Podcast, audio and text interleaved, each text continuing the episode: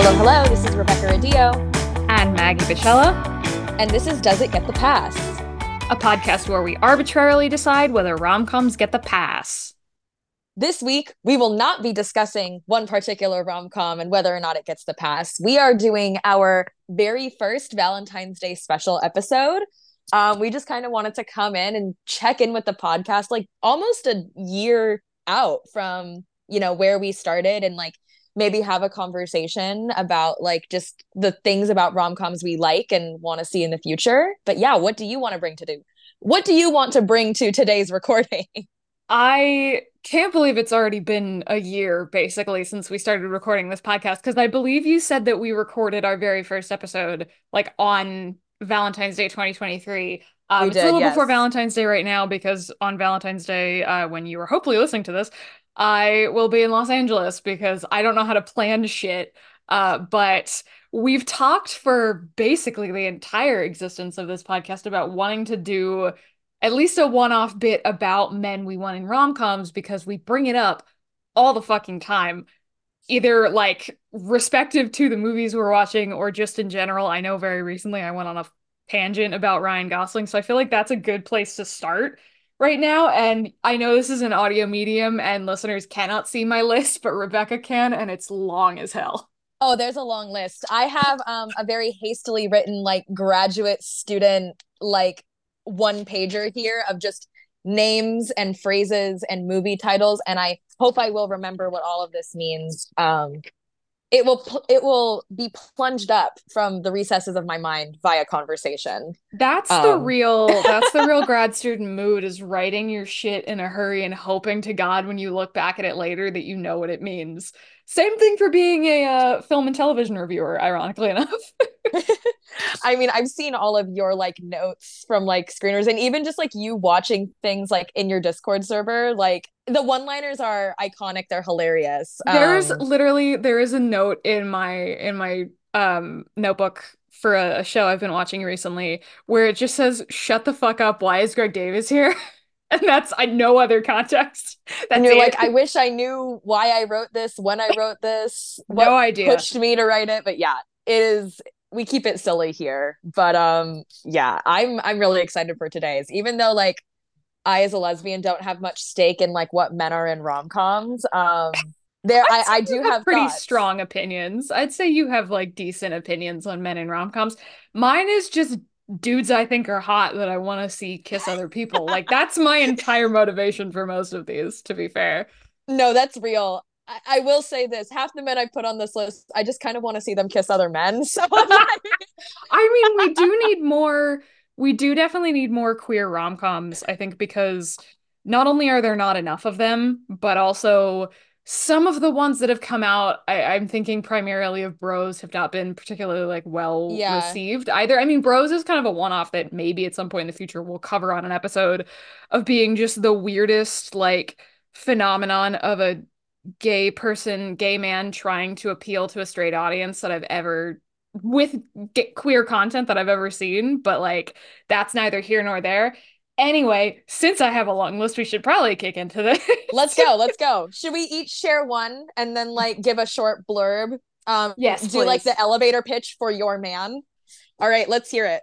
Okay, I Rebecca knows this. I've been saying this for years. I know it is a thing that will never ever happen but like number one top of my list is always going to be Jon Bernthal. Like I want to yeah. see him in a proper rom-com. I don't think it'll happen because he primarily A only does dramas and B really uh is not interested in playing a lead role. Uh he's said that very explicitly that he would rather take supporting parts in really good scripts than worry about being a leading man. But like anyone who's watched the second season of Daredevil and and or both seasons of The Punisher on Disney Plus uh, will know the man knows how to do romantic tension in a way that like a lot of other actors don't. I mean, he has that very kind of old Hollywood like rat pack kind of sensibility to him. I'm not just saying that because he's the most Italian seeming non-Italian man I've ever seen but he just has that kind of old Hollywood like energy to him in that and like the he was in you know the American Gigolo series on on either Paramount Plus or Showtime uh, like Showtime last yeah. year year before and that was not a rousing success so I know he's like fairly like hesitant to do anything like that again but god I would kill for it no, I absolutely agree. I think that like he sells himself short a little bit too much and I think he's put himself into like as much as he plays men who have depth and character and everything, I think he's put himself into a little bit too small of a box. He yeah. doesn't see himself in these different ways, even though I think like fans see him in these different ways. And it makes me sad because I would like to see Jon Bernthal do something like very explicitly like romantic. And I don't know if he'd ever do like ro- romantic comedy like in the way that like we talk about on this podcast. Like I could not see him doing a movie like Plus 1 or oh, music yeah. and lyrics, but like I could see yeah. him doing something like my cousin Vinny, like you know yeah. what I mean? Yeah, and I'm not just saying that because he's an Italian looking motherfucker. Like, I yeah no, I mean Jon Bernthal for my cousin Vinny remake, yes, but like also if you have you seen Wind River, the Taylor Sheridan movie? No, I haven't. Okay, well, he plays like he plays a quite sort of. I mean, he's in all of five minutes of this movie, but he yeah. plays kind of a, a little bit of a romantic hero archetype in that, and so it definitely shows that he has like the chops and just the likability to be a leading mm-hmm. man because I think that's what he underestimates about himself is that he is kind of like you know big, tall, kind of intimidating looking guy, uh, but he has that kind of presence to him that makes you want to like watch more of him that he has that likability about him and i think that's something that he as an actor underestimates but like i will also take about seven more small engine repairs if only because i can never watch small engine repair ever again. Yeah i we had this makes... conversation off the off air last week. We we do love small engine repair here on the pod. It is probably the patron play of does it get the pass? Oh um, for sure. Yeah i mean oh no, okay well I, am gonna make myself a note for later when we talk about like movies oh, that you would like to see. fear. Um, but who's the um, who's the first person on the top of your list? I have a feeling i can guess at least one but i want to see do you want to i want to let you guess. Is oscar isaac on this list at all? My draft. Yes he does. Um yeah absolutely it's oscar isaac. And now um oscar isaac has played a lot of romantic leads before. He's also played characters who can flirt it up who have who know how to have tension. So I'm not worried about him being able to pull it off. I just I don't think it's the direction he wants his career to go. Yeah. Much like with Jon Bernthal. Although I do think that is the most attractive man to ever set foot on the planet. Um on God. on God. Like, and I've met him in person and I've seen his face three feet from mine, even though it was through a sheet of plastic. He is hands down the most suave, handsome motherfucker in the plant in the planet. I think a lot about how he was able to um, act off of um, May Calamawy in uh, Moon Knight as both Steven Grant, who's very shy and reserved, but also as Mark Spector, who's a little bit more sure of himself and dark and brooding. And seeing seeing the dime flip, sometimes in the same scene, seeing that dime flip is the sign to me that that's a really good romantic actor because like not all moments of a rom-com are going to be super happy fluffy romantic. Not and you know not every moment of a drama is going to be super brooding dark and tragic. I think that each one has to have elements of the other to be a really successful like romance or story in general. Yeah. And i just i want to see him do something really genuinely rom-com because he is so funny. He has yeah. great comedic timing. He is romantic. He is charismatic. He is sexy. He has it all like to be like a rom-com lead and like I think more of a um Hugh Dancy kind of way, possibly. Yeah. You yeah, know what I mean sure. by that? I see like if Hugh Dancy ever started doing rom-coms again, I think that like um Oscar Isaac would kind of like they'd kind of play the same kind of roles. Um yeah. I would like to see I do want to offer one suggestion. I do want to see him in a billionaire romance because Ooh. he has he has that look, right? Like he, he just has that look and um I don't know like what the plot of said billionaire romance is. It, he probably works at the company company or uh or something like you know what I mean? Yeah.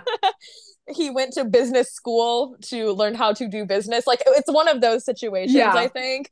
Um I don't know. I I actually genuinely like a class like a class difference romance if our discussion about, you know, pretty woman was any indication of that at all. So that's that's my number yeah. one pick. No, he was also on my list. I think just because one, like you said, he is like the most attractive man on the planet. And mm-hmm. also, yeah, he has proved that he can do all of the things that are strictly necessary for a rom-com. He's incredibly funny. I mean, that's you know, that's why he sells Moon Knight so well. He's done other comedy things. I mean, was it is it Across the Spider-Verse? Please tell me I got that one right. Yeah, Across the Spider-Verse with Across Miguel. Spider-Verse. Yeah. He's very funny in that, but he also has that kind of charm and the and the heft that you need to sort of lead something. And again, yeah, he's one of those people that I can't see him doing a rom com anytime soon because he's done straight romance. I cannot yeah. remember the name of the movie, but I went, I was in college and I went to see him play supposedly the lead in this thing. And it was so fucking emotionally traumatizing that I don't know why I bothered with it. Also, I was telling my mom not an hour ago about the fact that I watched Inside Llewyn Davis and it made me so depressed that it probably like had a genuinely negative impact on my mental mental health at the time. Um, oh my god. You he's one of those people this. that does a lot of sad shit. He does a lot yeah. of sad shit because he also he just has that face. He does. You know he just has that face. He's a good sad boy. I don't know. But i think like about llewyn davis i love him in that movie. That movie did wonders for my mental stability um in this in the sense that like i wanted to hold him in my arms like a pathetic baby bird or something um because he has all of the the charisma of a limp dish rag in that movie and yet i still want to tell him it's going to be okay even though he's a horrible person in that movie. And i'll say this i think every single woman knows a Llewyn davis. Every single woman has a Llewyn davis. And i think that's why you feel so bad. He in, he ignites something not maternal and not romantic but something so i could fix him. Um in every way. And that's I'm, the sign of a true romantic lead. I'm so sorry. You cannot see this listening to this, but I am crying. I'm laughing. I'm sorry. All the charisma of a wet dish rag fucking did me in. I mean, you're right. You are He's absolutely a correct. Guitar player. He has no riz. He's every dude you meet at a college party who plays fucking Wonderwall. That's exactly yes. what Llewyn Davis is. Yes uh, that's why he's so uni- that's why he's so universal. But i love oscar isaac. If you're listening if your wife is listening to our podcast um then please tell tell your agent you want to do some rom-coms just for us specifically. Speaking of elvira though i feel like just their relationship could be a rom-com like she's yes. a producer and a photographer. If you've not seen her documentaries, you should definitely like look her up. But yeah, he gives off rom com like he and Elvira and their kids give off like rom com energy, especially mm-hmm. when she very knowingly posts pictures of him on her Instagram because he doesn't have social media and she'll post pictures of him with like his fucking man bun and I'm like, "Yes. Elvira, I love you because you know what you bagged and you're proud of it." She she knows. She's a hot girl. Like hot girl with like that's all one word. And i would describe yes. her like that 100% yeah. Yes. But moving yeah, on. I'm, yes i'm done i'm done with my soapbox now. Like i will not talk as passionately about any other man on this list. That is so very valid. I think i've gone past the like really really passionate part of this list. Um my next one at least i'm just going in sort of the order yeah. that i wrote these in. I have no particular like strong feelings about them. Are you familiar at all with the tv show ghosts like the uk version of it? Yes um, so one of the people in that, his name is Matthew Baynton. I have been in love with this man since I was like 14 years old. I grew up watching horrible histories on like WB Kids when I would visit my grandparents in Philly or my grandma in Philly, and I'd have to watch it on this busted ass old TV that you had to whack to make sure the color worked. Horrible histories, they used to port it in over there. And then he was in a show called You, Me, and the Apocalypse when I was in like high school ish age, middle school, high school. And then very recently, um, if you watch UK TV at all, you're probably familiar with Ghosts, which is a comedy series done by the same people that did Horrible Histories. And Matthew Baynton plays one of the ghosts. He plays this romantic poet named Thomas Thorne, who's a complete idiot. But like watching like five seasons of somebody playing a like romantic poet like fairly decently convinces you that they should be in a rom-com and like I would love to see a rom com specifically made by the people that do Ghosts because they have such great comedic timing. But he's just one of those people. I I'm realizing slowly looking at my list that most of the people on here are British because I have a very strong tendency towards like Britcoms, like Notting Hill and Love Actually and stuff like that. Um, but yeah, he's he's the next person on my list, if only because I have been binging Ghosts with my mom. Um, and I was like, mm, yeah, no, I, I think I have an idea in my head for this man. Do you ever watch movies and like pick out a person and you're like, hmm, I want to write a rom com for you? Always. I mean, that's okay. It's funny that you say that because that leads me to my next man. I want Sebastian Stan to do a rom com. I mean, oh, I have his shit. face. I have his face tattooed on me for the rest of my life. Um, so I may as well like put his name forward, right? I remember watching um oh my god, what what was it?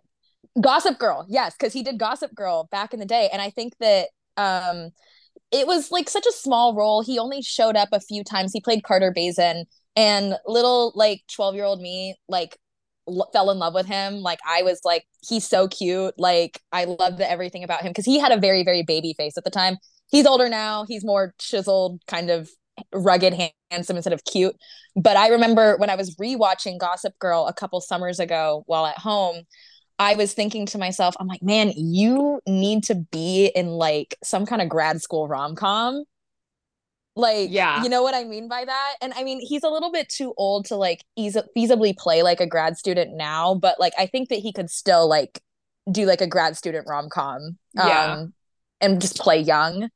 Um, and I want him to like be working on his PhD, and then he meets some girl who like is also studying the same thing as him, coming into the same program, but she's a first year, he's maybe a few years along, and it just reignites his passion for literature because of the way that she um you know like sees their field and everything. And i don't know. It's a little manic pixie dream girl but i, I mean, don't care. is that it's, not all rom-coms by default to be fair? Like it's all rom-coms. Yeah i and so that's like the specific rom-com in my head that i want for him yeah. i want him to do a grad grad student rom-com yeah he's one of the people that kind of reminds me of the fact that like so few men take the like what I would call the rom com track once they hit like a certain amount of stardom. A lot of them go for the action star track, like this, and this is something we've discussed specifically about uh, Glen Powell in the past. Um, he's very much like he, he, you know, he's done two or three different rom coms, so he's not entirely sort of dedicated to being an action star, but is making very intentional moves towards like big action roles. I think Sebastian Stan since Falcon and the Winter Soldier has kind of stepped away from that. Like he's oh, yeah. because because Bucky Barnes is no longer like a huge thing in the MCU. I mean, I know Thunderbolts is coming up soon, but bec- because he's no longer doing like two movies a year as Bucky Barnes, yeah, I feel like he stepped back. I mean, he did Fresh last year, which I hate with every fiber of my being, but it was at least different. Um, and then he's doing a different man, which just premiered at Sundance. Like, so he's kind of stepped back from the action hero track, but like when I think of like men who have the potential for things like rom coms and choose to kind of go the action star, kind of the action star that then morphs into the drama star kind of track yeah. after they get a little too old, he's like the primary example of that. No, for sure. I um I like that he's doing more indie projects. Oh, what was that one movie he did that was like all on location in Greece? Was it like Monday or something? Yes, Monday. And that was another romance. I don't know if that was a rom com, but it was like a romance movie. Yeah. Um, and I remember really liking that when it first came out too. Which, yeah, again, because I love him. So, but yeah. yeah. What about yeah. your next man? My next man, I have to pick someone off the list. I think I'm gonna go because I realized looking at this list that I wrote down like five different people from Ted Lasso. So I'm just gonna kind of blanket say most of the people from Ted Lasso because I feel like the way that show, I mean, they talk about rom coms on Ted Lasso constantly. Like that is a yeah. very clear through line. And they fucked it up in the last season. I will say that. Just that's and that's to blame, you know, Jason Sudeikis to blame for his fucking divorce or whatever. But like the way that they constructed characters in that show is so reminiscent of what you would see in a rom-com film that I feel like any you could cherry pick kind of anybody that was in that cast. I mean, specifically the ones that I had written down were Brett Goldstein and Phil Dunster, who play Roy Kenton and Jamie Tartt, as well as James Lance, who plays my beloved Trent Crimm uh, from The Independent. But also, I literally wrote on this list, she's not a man, but Hannah Waddingham. I yes! Oh very oh desperately need like that's the one I'm going to focus on because I very desperately need this woman to do a rom com because she has the most like movie star energy I've seen in an actress in a long fucking time. I mean, her, she just had a, a Christmas special come out on Apple TV that I, it's like 40 minutes long. And I was like, I would sit here and listen to you read the fucking phone book. Like, you are so charming. And like, I, I need her in like a good, like, cause you see so few rom coms with older people. Like, I feel like a lot of the rom coms coming out now are people in their 20s and like as i approach 26 i will be 26 like a week after this this episode goes out. I'm getting less and less interested in like the 20 something romance. I'm really interested in people sort of later in life. I would love to see her in something like that where maybe she's like a professor or someone who has to move back home or something that like takes advantage. I'd like to see her play a single mom because she plays she is a single mom in real life um, mm-hmm. she's got a, an eight year old daughter that I, every time she talks about her, it makes me melt. I, I would love to see like a single mom, like small town British romance. Like that, that is what I want for her. That sounds amazing. I I love what they did. Now I haven't seen season three of Ted Lasso, but from what I saw in season two about her relationship with what, what who was it? Sam, right? Yes. Yeah. Yeah. I loved every single second of that. Me and too. I ate it up. So I was I I absolutely agree like with your conjecture here. Um I think, yeah. And speaking of that, Toheeb Jimoh, who plays Sam, was also recently in Romeo and Juliet. So I think he also has like great chops to be a romantic lead it sucks every time somebody I love is doing Shakespeare in London. It's always like right before or right after I go, and it it was yeah. like a, it it opened like a week after we left last year, and I was so pissed. It was so devastating. I know, and then like um the Joseph Fiennes soccer play yeah also opened the week after we left, which so sad, but tragic. Yeah. I mean, that one's at Ugh. least coming to National Theater at home. Thank God. Yeah, and Motive oh in the gosh. Queue, which I think Rebecca Ooh, will sing the praises yes. of Motive and the Cue for like the rest of her life. I will because it's it's the only Hamlet adaptation that has any rights after the 2011 Rory Kinnear, um, you know, adaptation that he... friend of the pod living knows all about.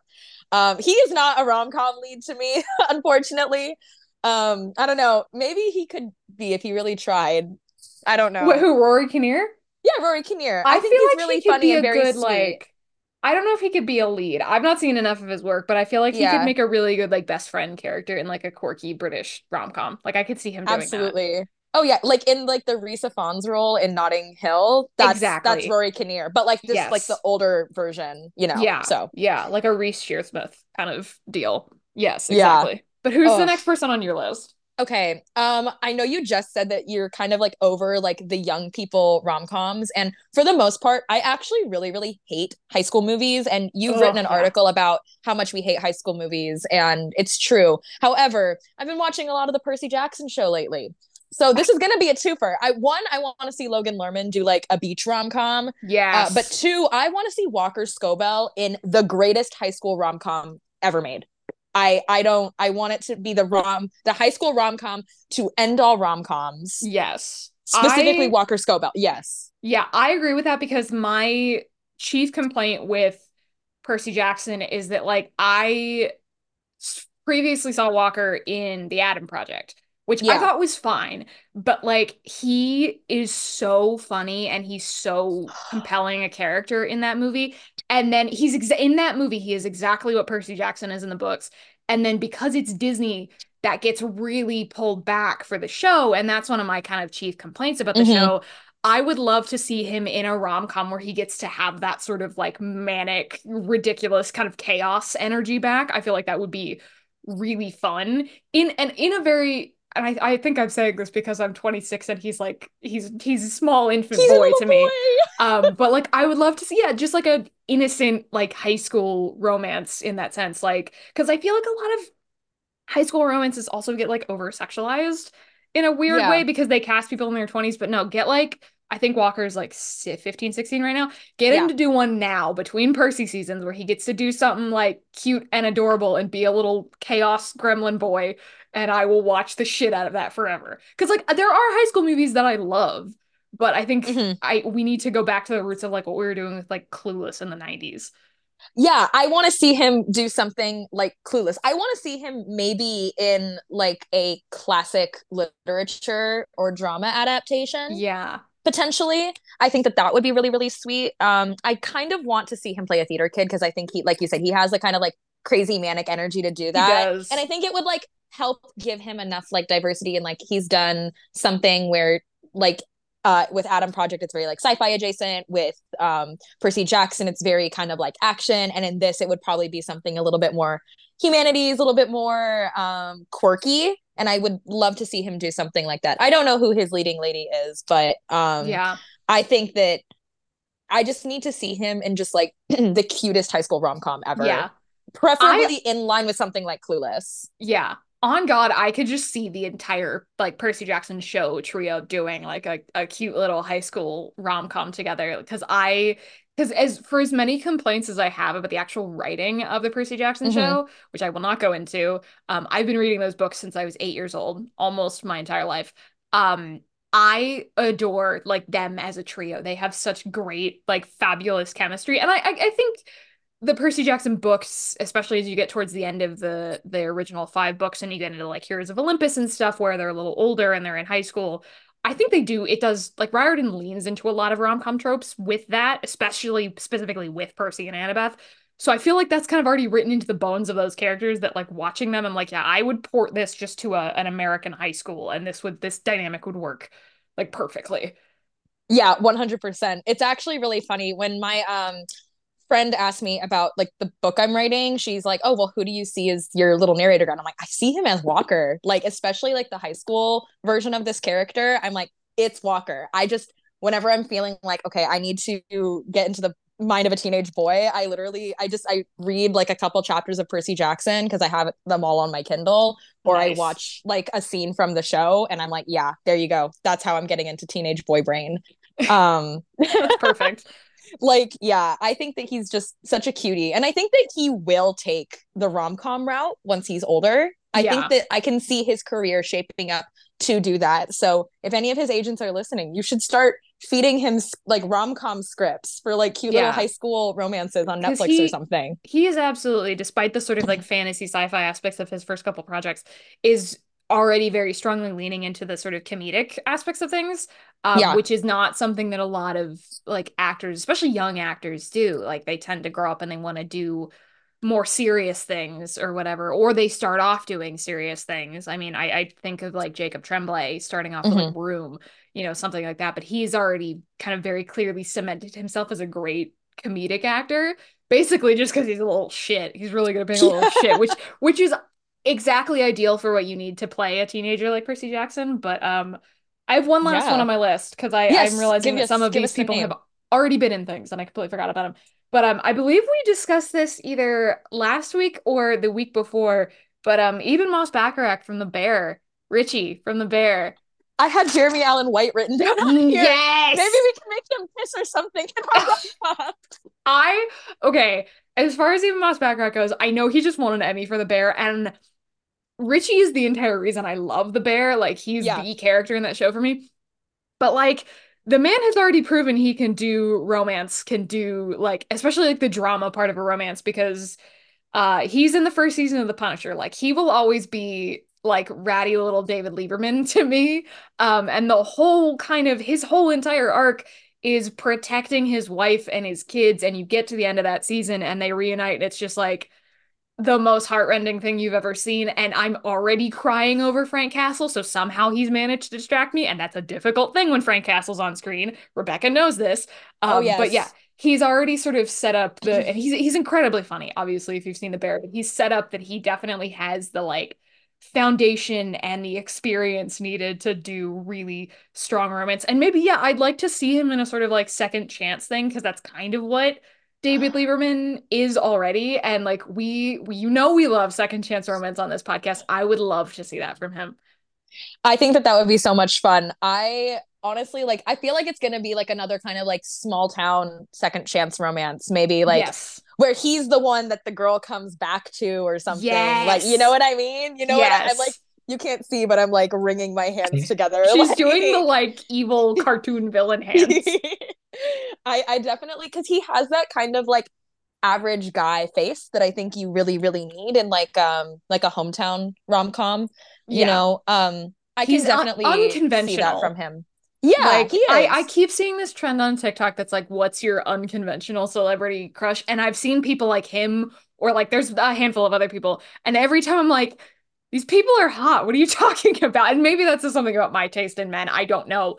But like he definitely fits into that like unconventional, like, yeah, kind of everyman sort of face that looks yes. a little more normal than like Glen Powell and his stupid fucking abs and anyone but you no that's that's that's exactly how i feel. Um and i i just like finished season two of the bear and he absolutely made this season for me. Um i really loved his episode where he was staging at the the fancy restaurant. Like that was just like peak television to me like there yes. are a few episodes of tv out there it, specifically Mizumono from Hannibal is the best episode of television of all time. Terra Nullius from season four of The Crown is another one that's up there. But Richie's episode of The Bear in season two, that was it for me. Like yeah. that knocked my two favorite episodes of TV of all time out of the window because that was it. And that yeah. was it. See, I'm thinking specifically of, and I cannot remember which episode it is, but like the the oneer from season one that's like the one long like 17 oh, minute shot. Gets- that shot when like, Richie ends up ass. stabbed. Yeah, that is genuinely to me. I think Ayo Edebiri also makes that scene, but like, yes, Richie getting stabbed in that episode is genuinely one of the funniest things I've ever seen on television, like bar none. Is that the same episode where he gets sent to jail? Maybe I'm not sure. It's been a minute uh, since I've seen might, season you know one. What? It actually might be the episode before that. Um, I just know it's the because most stressful the episode of television. I've it was a seen. very, it was a very chaotic episode of television. That is for certain. Yeah, um, yeah. Should I name my last man? Yes. Okay. I'm I'm trying to decide. Do you want like like a dark horse pick, or do you want like something that's maybe a little bit more mainstream? Give me the dark horse. I'm interested. Okay. So my dark horse pick is um absolutely Michael B. Jordan. I saw you in Creed. I saw you in Creed, Michael See, B. Jordan. I wouldn't call that a like. I wouldn't call that a dark like, horse because he's like conventionally attractive enough that I'm like, how have you not done one yet? See, that's why though, because it feels like because he has the leading. He is a leading man. Like, yeah. So many times over, he is a leading man, but he's not really ever like doing like rom com stuff. I want to see him in an actual rom com, not yeah. a romantic movie or a romantic drama. I want to see him in a rom com because he yeah. can do romance, he can do comedy. King, do them both at the same time. He's a director. Like, we need to just get him a script that he likes enough to direct and star in. Like that's what yes. he did with Creed Three. Yeah, I mean the thing is, is that like Creed, the first one, is already kind of a rom com because of the whole relationship he has with uh Tessa Thompson's character in that, Bianca, yeah. I think her name is. Mm-hmm. But like, that's not the point. I want to see a movie with him where the romance and the comedy are the point. Does that make yeah. sense? Yeah. So I think that that's why he's my dark horse contender. Um, Dominic Sessa will do one at some point. I already okay. know that. Like that's okay. why he's no. my dark horse pick. I need, yeah, we need to. I don't. He was not on my list, but we need to talk about Dominic Sessa because that you little see, boy, I, clearly you've so seen the holdovers. Yes, yes. I yeah. he has much like Ebon Moss-Bachrach, he has like that everyman face that like I, I I'm very protective of him because he's a year younger than my brother. Um, Aww. so he he feels like a baby to me that I have to protect. But yeah, he came out of the gate with one of the greatest, like most nuanced comedy performances I've ever seen. Oh yeah. How the fuck he didn't end up with an Oscar nomination is beyond me. I, rigged. I, it was you, fucking rigged. They're they are rigged because they're paid for by studios, but I'm not getting into that argument right now. Uh no, he he is such a natural like presence that I feel like he would kill in a rom-com. Like you were saying like grad student rom-com, like college rom-com. I yes. mean, I think I'm just I'm being influenced by the like boarding school of it all of the holdovers, but like yeah, while now while he's still kind of, you know, early 20s, I would love to see him do one just because he's just the he's just the weirdest little dude and he's so think, interesting. no, he's got like such a sweet face and he's so funny and he's got like the that green bean uncooked pasta noodle body type that I think is very funny for like the comedy bits and the comedy yeah. bits of it all. Um, but I think I have a rom com for him on my short list here because I wrote down a bunch of plots and I've been trying to like match them up to different guys. Yes. But I wrote um like a like a sports romance, but where the girl is the athlete and the guy is the nerd, and I think that he could do that. I think he could oh, sell yeah. it, right? Yeah. Like, yes. yeah, I want it. I think, I think that, that would be really cute, and you can set that at college because NCAA is so big. So yeah, yeah, like easy, yeah. But to sort of segue, use that as a segue, we wanted to also spend part of this special talking about like the kinds of rom-coms we want to see or the kinds of like plots we're interested in because there is a lot of like really untapped potential with this genre now that we've moved into like the 21st century and like we've like th- there are there are kind of tropes and plots that have been left in the 90s and there's a lot more like open space nowadays to play with stuff so you have mm-hmm. a pretty exhaustive list on on your end too so yeah um i'll get started. I think i've talked about this one for sure on here but i do have an idea for a rom-com about a journalist and a um, actor falling in love after you know they meet at Cannes. Um, and mm-hmm. they and he knows the entire time that she's a journalist because they meet on the press line for his movie. And they just keep, he keeps on telling his agent i want to keep doing interviews with her. I want to keep doing interviews with her. And so she's flying all around the world. They're like he's taken her all these cool places on set on location in his hometown. They fall in love. They're dating like kind of secretly for the most part because I, I do like a little bit of a secret romance um myself but um and then there's like drama with like their relationship going public before they want it to and him being anxious about you know oh did you tell like you must have written about it and blah blah blah blah blah and he makes the big romantic grand gesture when he wins his oscar um shows up at her house in his full tuxedo with the award and like it's it's very cheesy and stupid but i really i have very very very high hopes for that one and i do it is half written so like yeah. yeah i really want to do something with it one day but that's like my number one like that is the rom-com that i want to see in the world like the most. Yeah.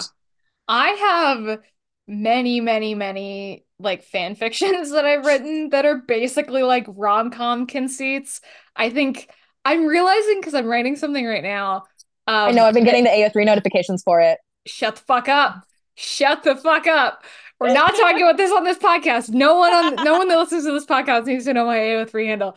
But anyway, I realized that like I write a lot of like May December shit, like and not and let me make this clear, not in the fucking way like the the Todd Haynes movie. I would like to make that very clear right now, not the same fucking thing. Todd Haynes has ruined that fucking term. And blame Katie for this. Blame friend of the pod Katie for this cuz she's the fucker that got me into it. But like May December romance is something that I think I'm really interested in because part of it is kind of like a second chance romance for whoever is the older person absolutely in the couple. I've i've written a couple of them. I'm not going to talk about the one i'm writing right now. Rebecca knows and that makes me afraid because i forget that she knows my ao3 handle. Um, i haven't been reading it if that makes you feel any better. Good. Um it's just for katie. But no I i started one a while back that was like um an older musician who was popular in the 80s sort of like doing a like a reunion tour, like a comeback tour, and like mm-hmm. hires a younger bassist um to be his touring band, and there's a romance involved with that. So I'm I'm interested in that dynamic if it's done right. If you're yeah. doing the anti Todd Haynes of it. But the idea that I have been playing with and avoiding writing for the better part of a year is uh, I've talked we've talked many times on this podcast about much ado about nothing if you listen to this show, you know how much we love Much Ado About Nothing. I have had in my head for probably the better part of a year, maybe two years, um, an adaptation of Much Ado About Nothing that's like not like a, a um, not a not using Shakespeare's prose, but like a clueless style adaptation where instead of soldiers coming to a villa in Italy, it's um uh, like a 1970s kind of style glam rock band coming to do a residency at a club where kind of most of the people that hang out there are punks. So Beatrice and Hero and all of them are sort of the very traditional like British punk sort of style, and then you get the what I'm gonna refer to as the soldiers as this kind of like Queen Rush, like glam metal sort of your gl- glam rock kind of Bowie style uh, rock band, which is kind of definitely clashing aesthetics and, and clashing cultural values. Because if you've read anything about sort of like punk versus uh, mainstream music in the 1970s into the 80s, like that was a big sort of cultural clash in the same way that, you know, the normal people and the soldiers were a bit of a culture clash in Much Ado About Nothing. I have thought about that forever. I am like plotting it out and just avoiding writing it by writing stupid fan fiction that um, I don't have to commit mental energy to. But like that is my number one. I, I need to make that at some point. I need to make that a reality because I think about it constantly.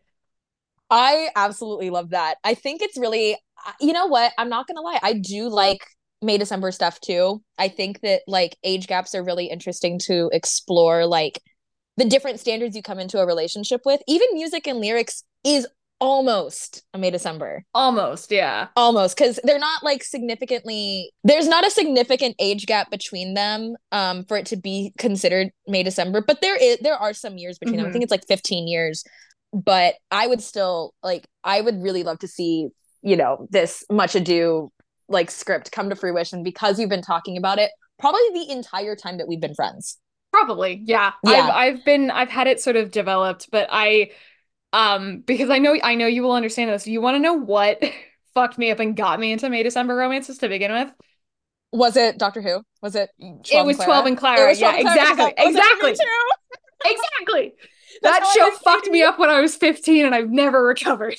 I I still stand by the fact that Twelve and Clara are the hot couple of Doctor Who of all time. Like yes! it is. It they are so real to me. They are so good to me. Ugh. and everything yeah no i i love i love their relationship. I love the way it's written. I love the way they have chemistry together. Peter capaldi would also probably be really good for a rom-com i'm guessing he's already done with- one.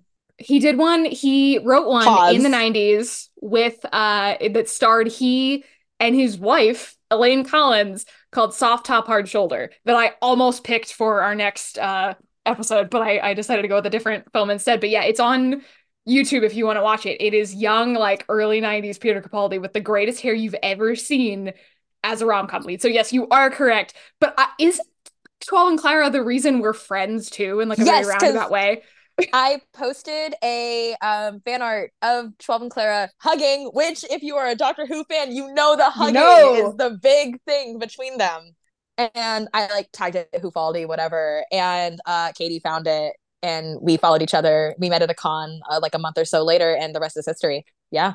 And so Katie, thanks, the pod, and Katie. Katie introduced introduced us. So yeah, yeah, Katie, yeah. 12 and Clara is the reason that this podcast exists, basically. So so beautiful. Uh, um we're so but, normal. Yeah. I also we've definitely talked about this one before, and we've already cast it too. Um it's another musician one, but it's about like like a kind of country adjacent musician and his like slightly older agent. Yes. Um so another fucking May December romance shit. Uh but it's between like Glen Powell is the musician and it as I've been thinking about this more I do see him kind of as like a less cringe Morgan Wallen type of guy. Yes. And then um the agent is played by Kate Hudson. So Oh yeah, we did talk about Kate. Hudson. I totally forgot about that. Also, yeah. speaking of, didn't we? Didn't one? Wasn't one of your ideas you wanted Greg Tarzan Davis, who I cannot believe I didn't put on this fucking list. Oh, oh. Greg. No, well, Greg Tarzan Davis, like, is Mr. Pressline. Ah, I need that man in a rom com. Stat. He hasn't really like aside from Mission Impossible. He hasn't really done anything since Top Gun, which I imagine is partially because the production on Mission Impossible is insane. Like I, yeah. I imagine that's part of it, but like that man, like the fucking moment in Top Gun Maverick where uh Phoenix says hey and he says the He's flirtiest like, hey. hey you've ever heard in your life. Like that alone convinced me that I need this man in a rom-com fucking stat.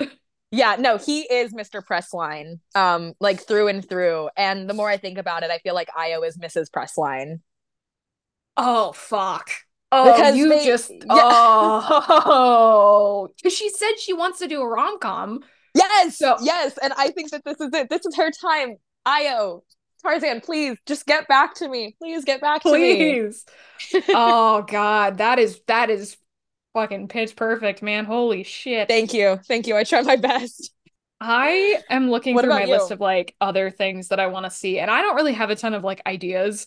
If I mm-hmm. actually I do, it's another fucking thing that I wrote as a fan fiction that I was gonna reskin as like a real a real thing.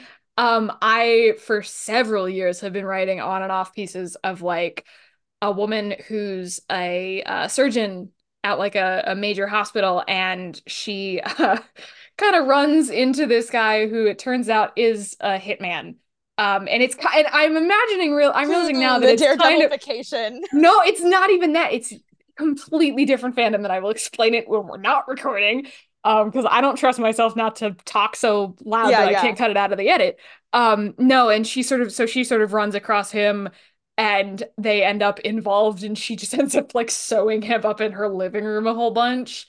But I so I've had that idea, but also I think a lot about like adaptations that I would like to do like yeah, either old movies or books. Um, I've thought for a long time about doing a remake of, or like, I would love to see a remake of um, What a Way to Go, which is a 1960s rom com that had Shirley MacLaine, Dean Martin, Dick Van Dyke, Robert Mitchum, Paul Newman, and uh, Gene Kelly in it, eh, which is about a woman who sort of gets married and then her husband's kind of keel over once they get like once they achieve like great success um, and it's a real, it's very screwball comedy. It's very, very 1960s screwball comedy. But I would love to see that kind of thing adapted for the modern day. And I've actually thought about who would play the Robert Mitchum character because the Robert Mitchum character is um, very much actually okay. So I should probably explain it this way. There's Dean Martin, who's the man she doesn't like at the initially, who's kind of a skis, who she ends up with at the end. Um, then there's the inventor. Then there's an artist uh, who's Paul Newman and then there's uh, a billionaire played by Robert Mitchum, and then there's a uh, like a Broadway style singer actor who's Gene Kelly. I've thought about casting a couple of them. Chris Pine would play the Paul Newman part because he's the only human being alive that is as hot as Paul Newman was in the '60s. Um, that is so um, true. The uh, the the billionaire I've thought about, and I definitely want it to be Tarzan Davis. Like I think that's yes. just he has the the suave energy for it. Yeah. And if I was if I was gonna write it, I would sort of rejigger the the Gene Kelly part a bit to be less like dancer, singer, like triple threat movie star, and more into like a Harry Styles type. Um, Ooh, and yeah. the person I would cast in that is um Dempsey Bryk, who is in the sadly fucking erased from existence Willow series. Um, he's kind of a bimbo in that, and I love him, and so that's who I'd pick to sort of play the the Harry Styles part. That's the that's the other thing that I think about writing a lot, but I hate writing screenplays, so it'll never happen no, I and didn't you want Haley Lu Richardson, yes. my sweet baby girl, um, to be Mrs. What a Way to Go? Yes, that is that yeah. is correct. I think Haley Lu Richardson just needs to do more rom coms. Like I think she's done. I, I agree. She did Love at First Sight, and I just I think about that movie constantly. It is perfect yeah i i love her so much. I think that she needs to do so much more and i i really do like her as an actress and i think that she's got like leading lady energy through and through. We've talked about her on this podcast several several times. Many times yeah. She and so and many Powell are like the mascots of this podcast. Maybe they maybe they will do a rom-com together one day. I mean that would kind of be like a set it up energy because i feel like haley richardson and zoey deutch are very very similar uh, oh like, yeah actresses. Not and that's not to like demean them in any way. They just do very similar thing. So Projects, I would not yeah. complain about that. But I also wanted to sort of use that as a segue to talk about like kind of upcoming rom-coms or like yeah. things we're excited about that are coming out right now or are coming out soon. Um, because I need Hitman right fucking now. I need Who doesn't? This I that movie it. is going to be the end of this podcast, by the way, because it's got like Maggie's man, one of my women and it's Linklater, like it's gonna yeah. be really, really horrible for everybody involved. Like I because it's been over a year since or no yeah. almost a year since it premiered at TIFF by the time it comes out because it's hitting Netflix in June. And people are bitching like, oh, this should get a theatrical release. Listen, I live half an hour, 45 minutes at the least from a movie theater. And that's if I want to go to the dumpy one. I want to be able to turn my TV on and witness Glen Powell in 4K whenever I want. I'm happy this is going to Netflix, so I don't have to go see it in a theater and then wait six months to rewatch it obsessively like I do Everybody Wants Some. And thank you, God, Richard Linklater, for not giving him a terrible mustache this time. Thank you, God. I'm really really excited for this because like as much as I love like the kind of mid-budget rom-com, I do like when you can take something from another genre and bring it into the rom-com genre too. Yeah. And like use the the language of both genres to build on each other. Like um this what is it called? Is it Stunt Guy with Emily Blunt? The Fall Guy, yeah. Gar- Fall Guy, yeah. I've I've been seeing the trailers for that.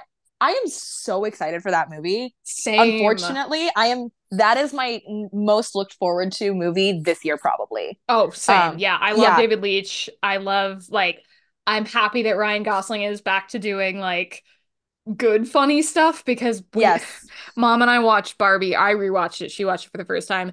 And i realized that like i like ryan gosling in that movie but compared to like the nice guys and other like comedy stuff he's done he's so deeply unfunny in that movie. Like comparatively like he's done so much better yeah. comedy. And fall guy looks like it's going to be in line with the nice guys. And i'm very very excited about the prospect of that yes it's actually really funny that we're talking about ryan gosling again because i have crazy stupid love on here which is one of my boss's favorite like mm-hmm. movies and it's kind of stupid it's kind of cheesy but like is it's that so the one sh- with Emma Stone and Steve? It is Carell? the one with Emma Stone and, Thank Steve you. Carell. Um, unfortunately, though, it is so Shakespearean and the everything about it that I cannot help but love it. So that's that so is why, valid. like we were talking about, like, and that's one that I think about a lot, just because mm-hmm. I don't know. I think that it's very.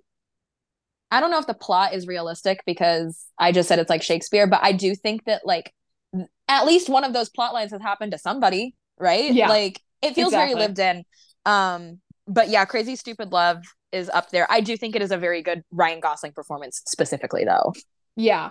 Yeah. Yeah. I um I'm also really looking forward to Lisa Frankenstein, which by the time this comes out, this episode comes out, will be out in theaters. But um, as of recording today, it is not. I've heard very, very good things about it. I mean, I like Jennifer's Body, so like I knew I was gonna like a new Diablo Cody movie, but it seems like it's very sort of like silly 80s rom-com in the sort of vein of like Can't Buy Me Love, which I mm-hmm. if there's one thing I love, it's a 80s rom-com. You know, we know how much I love Valley Girl on this podcast. I love shit like Real Genius. I love Can't Buy Me Love, you know, all those other movies. It seems like it's gonna be in that kind of vein. And I can't believe I'm excited for it because I actively dislike Cole Sprouse. I, you know what? I've been standing by this statement ever saw, since I saw that trailer. It is going to be the most accurate Frankenstein adaptation because she's going to fuck that monster. Yes, she is. I she is listen, gonna fuck that monster so hard, you guys. Like someone I know that I work with went to a screening of it, like a really early screening of it, and the only thing she said in the Slack chat when she got back was the monster fuckers won. So yes. oh my god. I yeah, the girls won. I won. The I girls are so winning hard. Yes. Um yeah, I um am really excited for Lisa Frankenstein. And I can't go see it opening night because I have work unfortunately, but um worst day of my life. If my kids don't sign up for their conferences, I can go opening day at 12:30 um which will be a praying your half. students don't sign up for their conferences so you can go be a monster fucker on a Thursday afternoon. Like but yeah, I okay, this is a movie probably not well known, but I saw it for the first time with one of my best like movie going friends, Jason, last year. And it's funny because the lead actress looks just like Maggie. Oh fuck. It's oh, Tokyo fear. Cop. It's about Oh, you told woman. me about this. I did tell you about this one. Um, because I was watching the entire movie and I'm like, this is uncanny. This is so uncanny. It's about this woman who moves from the US to Tokyo to um, try to make music. And she becomes like the face of like a Japanese band or whatever. And she falls in love with one of the guys that's in the band. And they don't end the movie together. Um but it is so it is a rom-com to me even though they don't end up together. Um it is a very very sweet movie. It just kind of had a um like an anniversary which is why Jason and I saw it. And I believe it's Carol Burnett's daughter um who um, plays the woman her name's Carrie Hamilton. I Letterboxd is not telling me whether she is or not, but I'm going to choose to believe you, and I've just put it on my Letterboxd watch list to hopefully watch like soon because I have not seen enough Japanese. Oh, Michael Cerveris is in it. That's interesting. But... No, it's it's a really really good movie and it's very sweet. It's about like um cultural differences and mm-hmm. I and it's also about music and how music nice. is able to overcome those cultural differences and it's just it's just a very very good movie. Yeah. Um it's it's very campy. is right up this pod's alley. I would like to do it one day um in the future, but it is it is so good and it's so cute and I haven't been able to stop thinking about it since I saw it. Yeah. So that's another thing that like that's a good rom-com that I've also yeah. like seen recently. Yeah. I've been rewatching one and this people are either going to agree with me or they're going to think I'm completely insane and hate me. But um I've been rewatching Mannequin a couple times recently. Are you familiar with that movie at all? I, I love Mannequin because I love that song God. from the movie. I the, love uh, Starship one.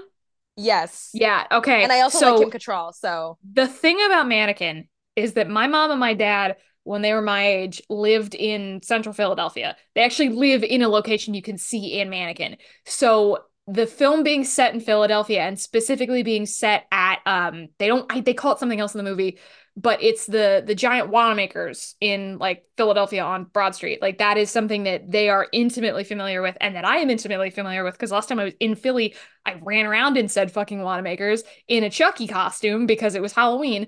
Um, that's here nor there though. But that film is so like I mentioned cheesy 80s rom-coms. That is fucking peak. It's the mo it's the strangest fucking concept, but the thing it's that makes that it work strange. is that it's played so fucking straight and it's just it's i don't know it's it the fashion is great the soundtrack is great it's got one of the best like best friend i mean i know he's a stereotype but hollywood is one of the best like rom-com best friend characters i've ever seen if only because they style him so audaciously that it's like hard to look away from him whenever he's on camera but no i have been revisiting that lately and I just am so in love with how bizarre and weird it is and how much Kim Cattrall just is everything. Well, the thing is is that like the plot of it isn't even that strange. I actually said um for story ideas Greek god rom-com question mark. Um the mannequin is based off of Galatea. Yeah. So it's it's classic. There's a reason why the story works so well and they can play it so straight because it's based off of this like classical story. But that is that is actually a rom-com i would love to see re- get remade but um Ooh. between two men. Oh that would be like as a as a layered like commentary on like um how the uh, gay male community is obsessed with like looks. We talked about that a little bit in fire island um yeah. that's something that comes up. But that's something that i think would be really interesting to see redone but with yeah. like uh two men yeah, I wonder how you do it, I guess, because department stores aren't as like huge a thing as like or like as much of a staple as they were in yeah. the 80s. Um, especially with like something like the the Philly Wanamakers, which is so gigantic. I got lost in it three times last time I was in it. But um yeah, no, that would be I there's a lot of like rom-coms that we talk about that I feel like would be interesting to be made. I'm just very touchy because I'm like, I know they'll try to make it like weird and I think the yeah. thing about this is that you have to play it straight. You have oh, like for sure. It has to Very be sincere. full commitment. Like yeah, it has yeah. to be sincere. You have to fully commit to this because if you're kind of winking and nodding it, you know, like you know what's going on, then it kind of loses all the the fun. Like it's like because the reason that I loved Mannequin the first time I saw it was just looking at Andrew McCarthy falling in love with this mannequin, going, "Oh, he's so sweet and small, and I just want to hold him like an injured baby bird." Like that was oh the oh feeling that I got. like you were talking about Llewyn Davis, it was like a similar feeling of, "Oh, this small innocent little nerd boy. Like I love him so much. I I want to protect him."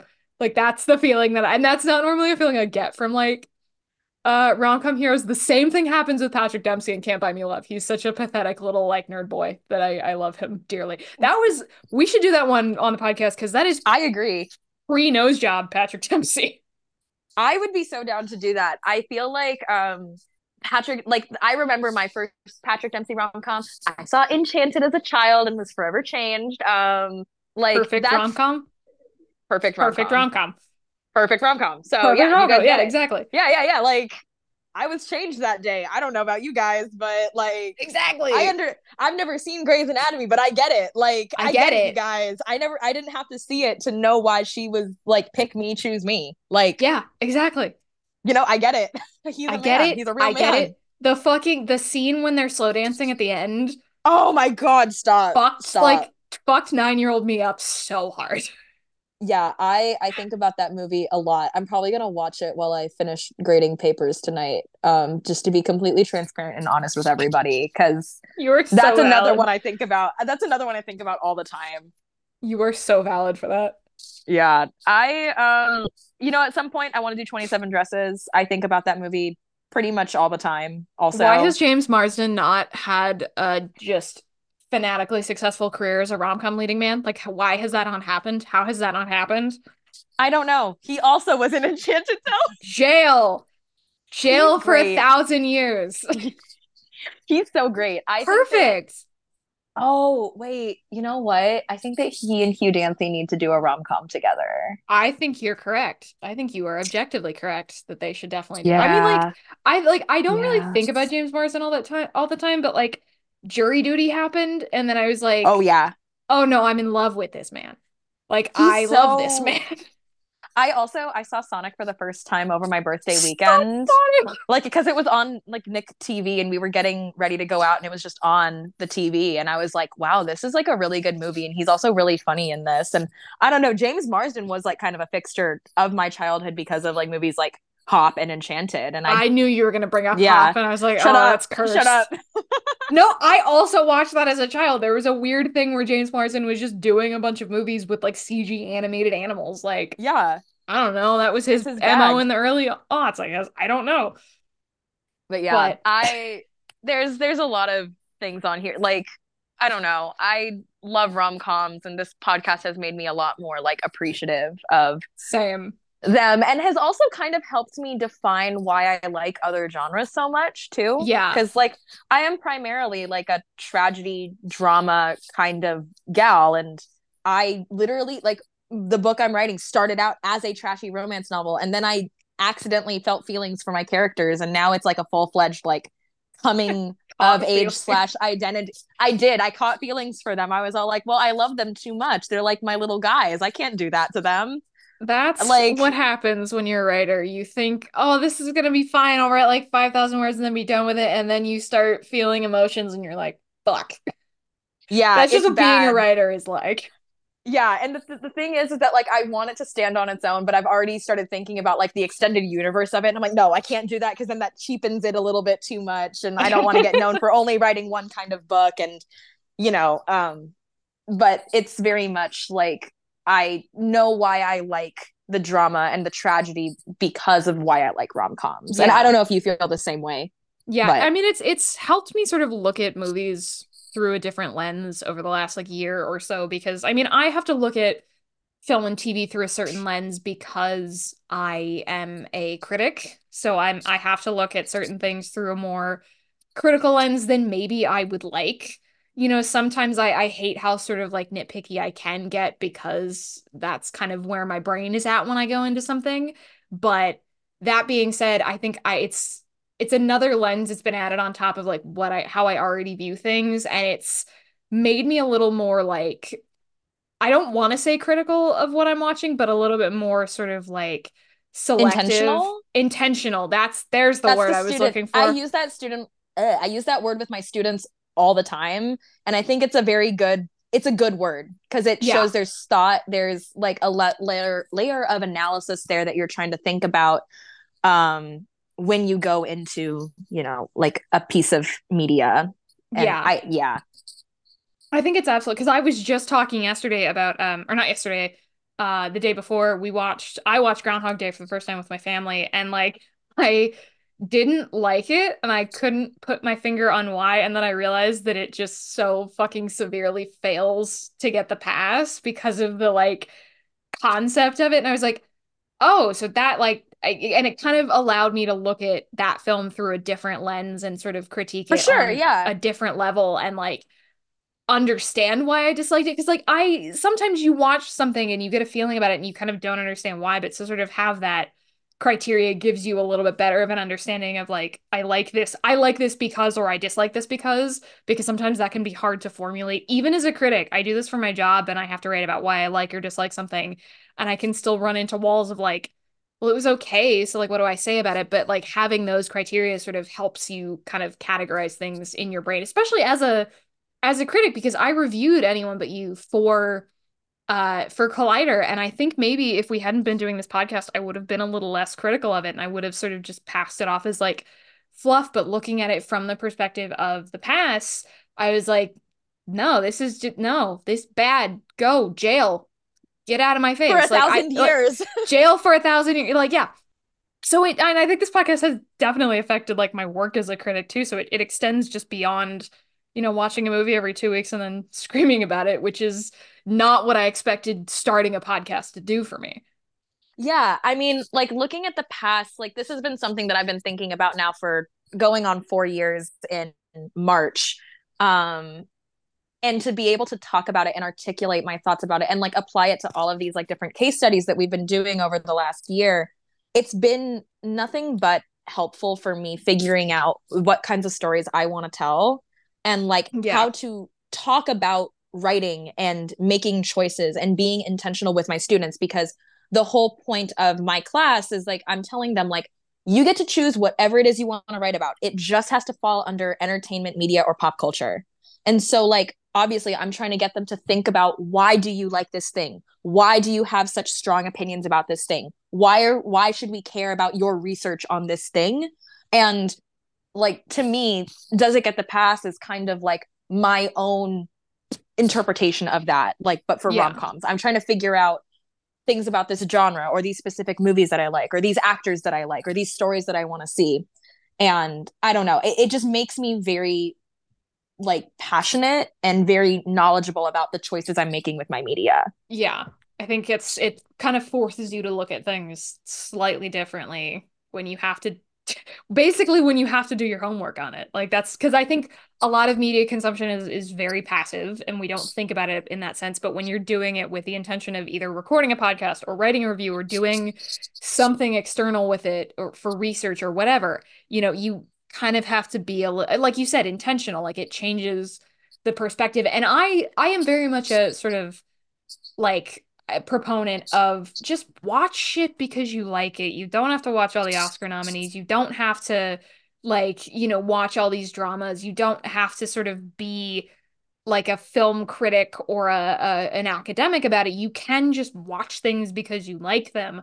But I think it's also good to have a healthy balance of watch things because you like them and then be more intentional in your viewing, even if it's only for like one specific project like this podcast. Yeah, because like I mean, the rules of the pass are so easy. It's literally like, is there is there cheating? Is there lying? And I think that those are two things that are fairly easy to spot. But I think it's like I think even about like cheating and lying for like other genres. I'm like yeah. like with the dramas that like I love to watch and love to write, it's like okay, well, how do I set up the cheating? How do I set up the lying if it happens, you know what I mean? And how do I walk you? how do I let my characters walk back from that? You know what I yeah. mean? Like do I let them walk back from that? And it's it's something that I think about a lot and I just I love being able to come on here every 2 weeks and like maybe start with a little bit of a solid plan and questions but then let it turn into you know what we've let it like where we talk about you know, how would we recast this or what are the things that we'd change to make it get the pass or make it not get the pass like those are like i feel like we need to start bringing in that element when a movie gets the pass what would make this not get the pass and like yeah. how would you rewrite it so that it couldn't get the pass i think there's like an interesting binary conversation that we can have there going into like year two quote unquote yeah i cannot believe it's year two already like that is nuts the idea that, i mean we did take a fairly significant break in the middle of last year because of extenuating circumstances for a variety of reasons. But the fact that we got back into it and we're on year two is kind of mental. And I'm yeah. very excited about it because it is kind of it's nice to come to this and and have something that is intentional but is outside of my work because as much as I enjoy being a critic, it can kind of make you a really sort of grouchy pessimist about everything when you have when you do have to do everything for a job and everybody takes it so fucking seriously, despite the fact that we are writing about TV and movies. We're not doing like brain surgery or rocket science. You know, it's so it's it's nice to have this that's like still very intentional, but you know, in a completely different arena that reminds me why I like analyzing media so much. And I'm For very, sure. very excited to do it for hopefully a while longer. I mean, there's a bajillion rom-coms that we haven't done yet, but um next time when we do uh, get back to our regular format, we hope you've enjoyed this sort of little one off, but we're going to be doing uh, the film Only You, which is directed by Norman Jewison, who I believe just passed away, but it stars, uh, MCU stars Marisa Tomei and Robert Downey Jr. Uh, this was also introduced to me by friend of the pod, Katie. I am very excited because it's uh, from what I remember, like slightly strange, and I have no idea if it gets passed or not. So it will be uh, very interesting to revisit it. I have never heard of this movie before. Uh, Billy Zane is in it, which and I oh, I fuck. like him. I forgot about that. Um, let's see. A childhood incident has convinced Faith that her true love is a guy named Damon Bradley, but she has yet to meet him. Oh, real. I love her already. Okay. No, I'm excited. I'm so excited to see this. Um, yeah. Yeah. I remember it's... people talking about this movie like when the two of them showed up in the MCU together, like when the first Spider-Man movie came out, and people yeah. were talking about the like sort of those two flirting, and then everyone was like, no, they were in a movie together in the 90s. And I'm like, oh shit. Uh so yeah, I'm excited to I'm excited to get back to the normal format and, and uh, take a look at that. But if you want to follow the pod on socials, you can follow us on Instagram, Twitter, and TikTok at Get the Pass Pod and on our severely under updated Letterboxd at the pass pod If you want to follow me on socials, you can follow me on Instagram at Maggie Rachael underscore spelled R A C H A E L, on Twitter at Maggie underscore Rachael, and on TikTok at Maggie Rachael. If you'd like to follow me on socials, you can find me on Twitter at With a Hero and on Instagram at King of the Chess People. Yeah, thank you so much for deciding to spend like an hour or so of your Valentine's Day with us. We hope that you know you continue to watch rom-coms and support rom-coms in theaters especially the ones that we mentioned that are coming out like lisa frankenstein and the fall guy and hitman um, without your support honestly rom-coms are going to stop getting made or they're not going to be given the same amount of attention that they were in past decades. So you know use this share it with your friends and happy valentine's day